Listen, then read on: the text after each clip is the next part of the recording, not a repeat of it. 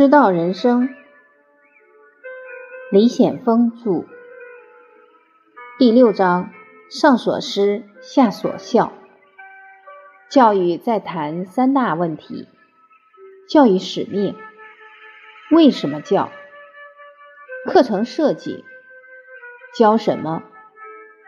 教学方法，怎么教？如前几章所谈到的，实现中华民族伟大复兴的中国梦，培养社会主义事业建设者和接班人，塑造灵魂，塑造生命，塑造人，让每一个从自己手里培养出来的人都能幸福地度过自己的一生，是从不同角度阐述了教育使命。生存、生活、生命，知识技术、文学艺术、文化经典，传道与授业，正知与正行，常识、知识、见识、胆识，孝道、勤俭、礼敬、利他、感恩、励志，从不同角度阐述了教育内容设计。在原有的自然科学教育中，增加了人文科学教育的分量，两门科学互相促进。人文科学让孩子能够知人，自然科学让孩子能够知物。人文科学增加孩子的正知和心力，自然科学增加孩子的知识和技能。人文科学打基础，指导整个人生；自然科学做应用，提升为社会服务的能力。这样教出的孩子文武双全。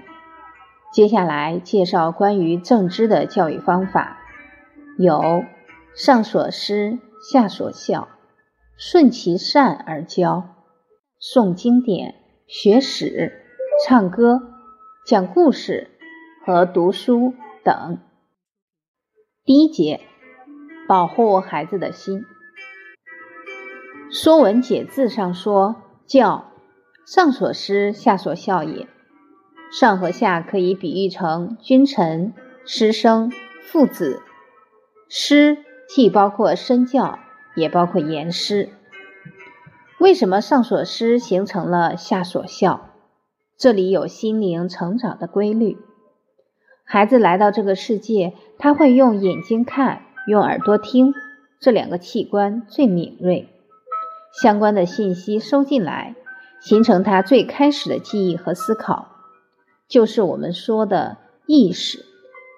当孩子收到信息后，会开始模仿，形成他早期的一些行为。生活中，子女在父母身边，长大以后，不仅是相貌、行为举止也很像父母。对于老师也是，学生跟一个老师很亲切，有时他的语速风格都会像老师。眼所见，耳所闻，会入心。见闻好的会模仿，见闻坏的也会模仿。小孩子还没有分辨力。有一个小女孩，早上起床以后不出来做操，在化妆，还要涂唇膏。孩子这么小，为什么会有这些习惯呢？一调查发现，从穿衣到打扮都是跟他母亲学的。几年来，女儿每天早上看一遍，照单全收。孩子的心像一条河流，大人在河流的上游向里面注入什么，下游就会产生相应的行为。教育有一个极其重要的任务，叫做保护。尤其在幼儿时期，首先保护孩子的心，从保护孩子的眼睛和耳朵入手。有一位家长，女儿上幼儿园，中间他去幼儿园送东西，刚好看到那个老师在跟孩子们发脾气，厉声厉色，语言不雅。家长最后决定给孩子转园，没有办法，因为他发现女儿最近的脾气也是越来越大。老师可能会认为，我这样做是我的事，跟孩子无关。这是不了解小孩子的成长规律，他们的心灵世界对外界气息捕捉极其敏感。老师当下这些行为，孩子全部录入进来了，转身在家里发作开来。一般来说，孩子没有无缘无故的行为，大部分是模仿得来的。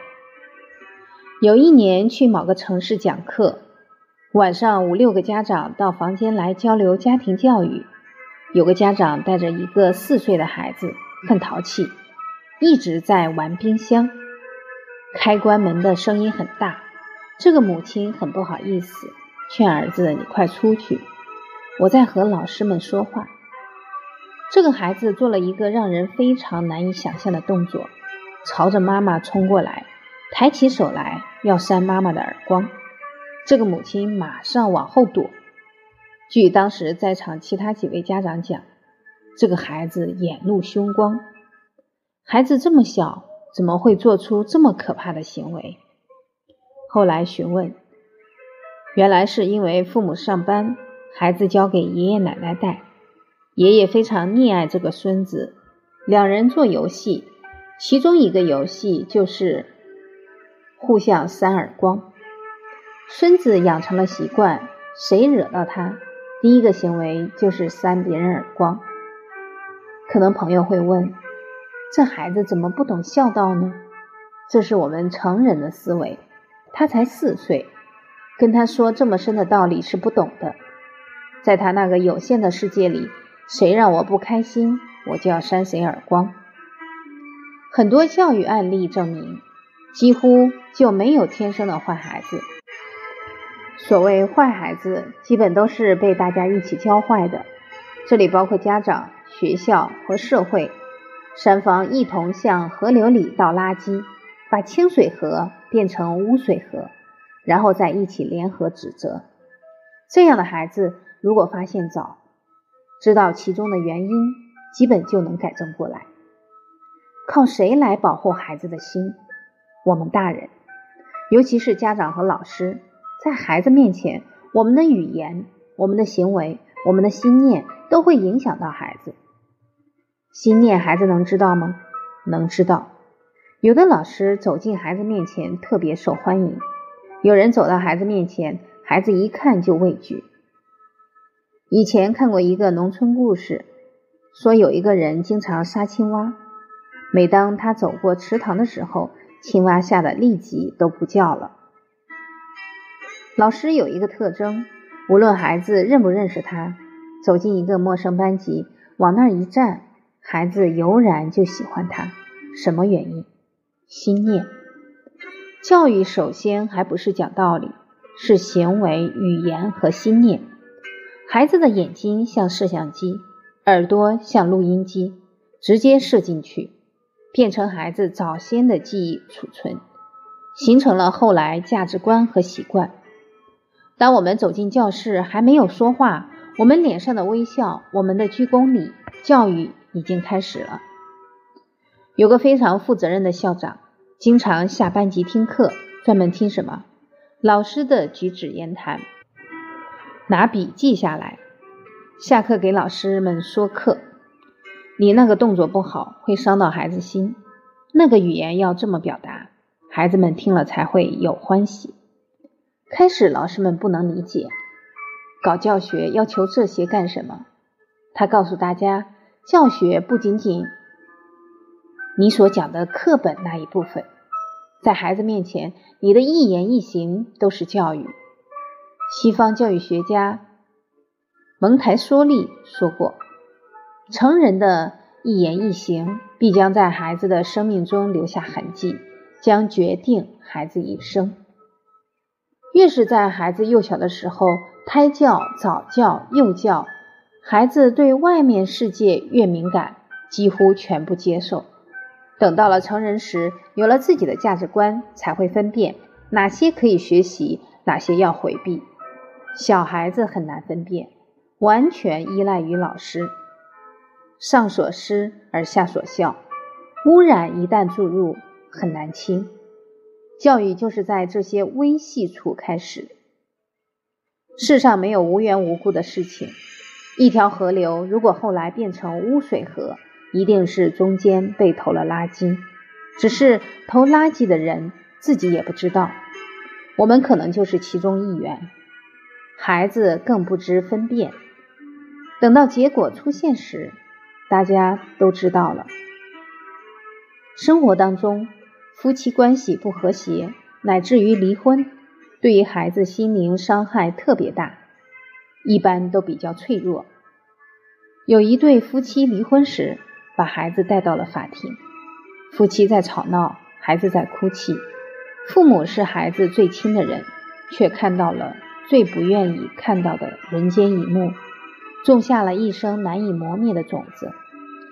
孩子后来长大结婚后，先生对他特别好，但他总感觉到自己的婚姻不安全，忐忑不安了很多年，那个童年记忆抹不掉。有一个大学生，大二时因为成绩多门挂科被学校开除。为什么会这样呢？他的父亲是一个镇长，特别会送礼，他从小看到的就是父亲不停的送礼，达成了各种目的。于是孩子后来形成一种思维模式，什么事都是可以通过送礼来完成的，只要送礼就万事大吉了。所以上学第一年，他不着急学习，先送礼，很快就当上了班干部，他觉得很成功。可老师们不都是收礼的，成绩这么差，送礼也不能收，多门挂科。爸爸到学校来找，带着孩子继续送礼，跟学校说只要我的孩子能保留学籍就行。行不通，父亲开始批评儿子，咋不好好学习，把成绩搞上去？儿子怎么说？我从小在你身边，以为送礼能解决一切，哪里知道会不好用呢？目前国家正在反腐，一个人后来走上贪污腐败道路是怎么教出来的？前期有没有错误的暗示教唆？校园是孩子心灵的净土，一定要坚守住。千里长堤，溃于蚁穴。少年一步，人生百里。如果这个孩子从幼儿园、小学、中学所经历的一幕幕全是不正之风，送礼就能当班长，送礼就能评先进，他们形成什么样的世界观？收红包是小，对孩子心灵的污染是大，孩子们会因为这些事形成了对世界一种畸形的观点，认为这是可以做的。贪污1000万是从100块钱开始学会的。《弟子规》说，事虽小，勿擅为，苟擅为，子道亏。那些制造有毒食品的人，如果他们从小眼所见、耳所闻全是见利忘义，认为这就是正确的，早期成长的环境误导了他们。失哉失哉，童子之命也。孩子就是我们国家的命脉，国家的未来。一个学生成绩好才能大，心却被污染了，这才可怕呢。北大教授钱理群说，我们的一些大学正在培养一些精致的利己主义者，他们高智商、世俗，善于表演，懂得配合，更善于利用体制达到自己的目的。这种人一旦掌握权力，比一般的贪官污吏危害更大。所以教师有一个非常重要的责任，修身。大学说，治天子以至于庶人，一是皆以修身为本。北京师大的校训是，学为人师，行为示范。对于未来要从事教育的老师来说，4年学习期间需拿出一定量的时间培养老师的品行，特别关注举止言行的修养，直到可以为人师表，方可毕业。学校有小学生守则，首先应该建立老师守则，经常阅读学习。这是一所学校老师们的晨起自勉文。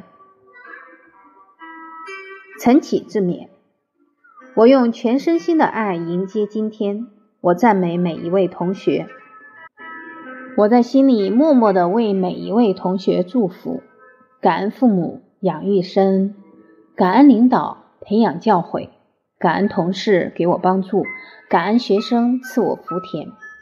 选择从事教育是我的伟大梦想，不给社会出废人，多为国家育良才，这就是我的骄傲，这就是我的人生成就。我把教育使命牢牢记在心上，培养真正的人，让每一个从自己手里培养出来的同学都能幸福地度过自己的一生。微笑是迷茫的人得到信心，微笑是怯懦的人得到鼓励，微笑使紧张的人得到疏解。我要把春天般的灿烂笑容带给每一位同学，照亮他们每一天。行有不得，反求诸己。只要是学生出现了问题，首先想到这是我的责任。我不为问题找借口，我要在内求中找到办法，成长自己。我要学会控制情绪，不把时间浪费在情绪中。当我失去自制时，我没有能力培养好学生，也不能成为一名好老师。我把身心培养得像月光一样慈悲柔和，让学生沐浴在爱的世界里，宽大自己的心胸，燃起智慧之光。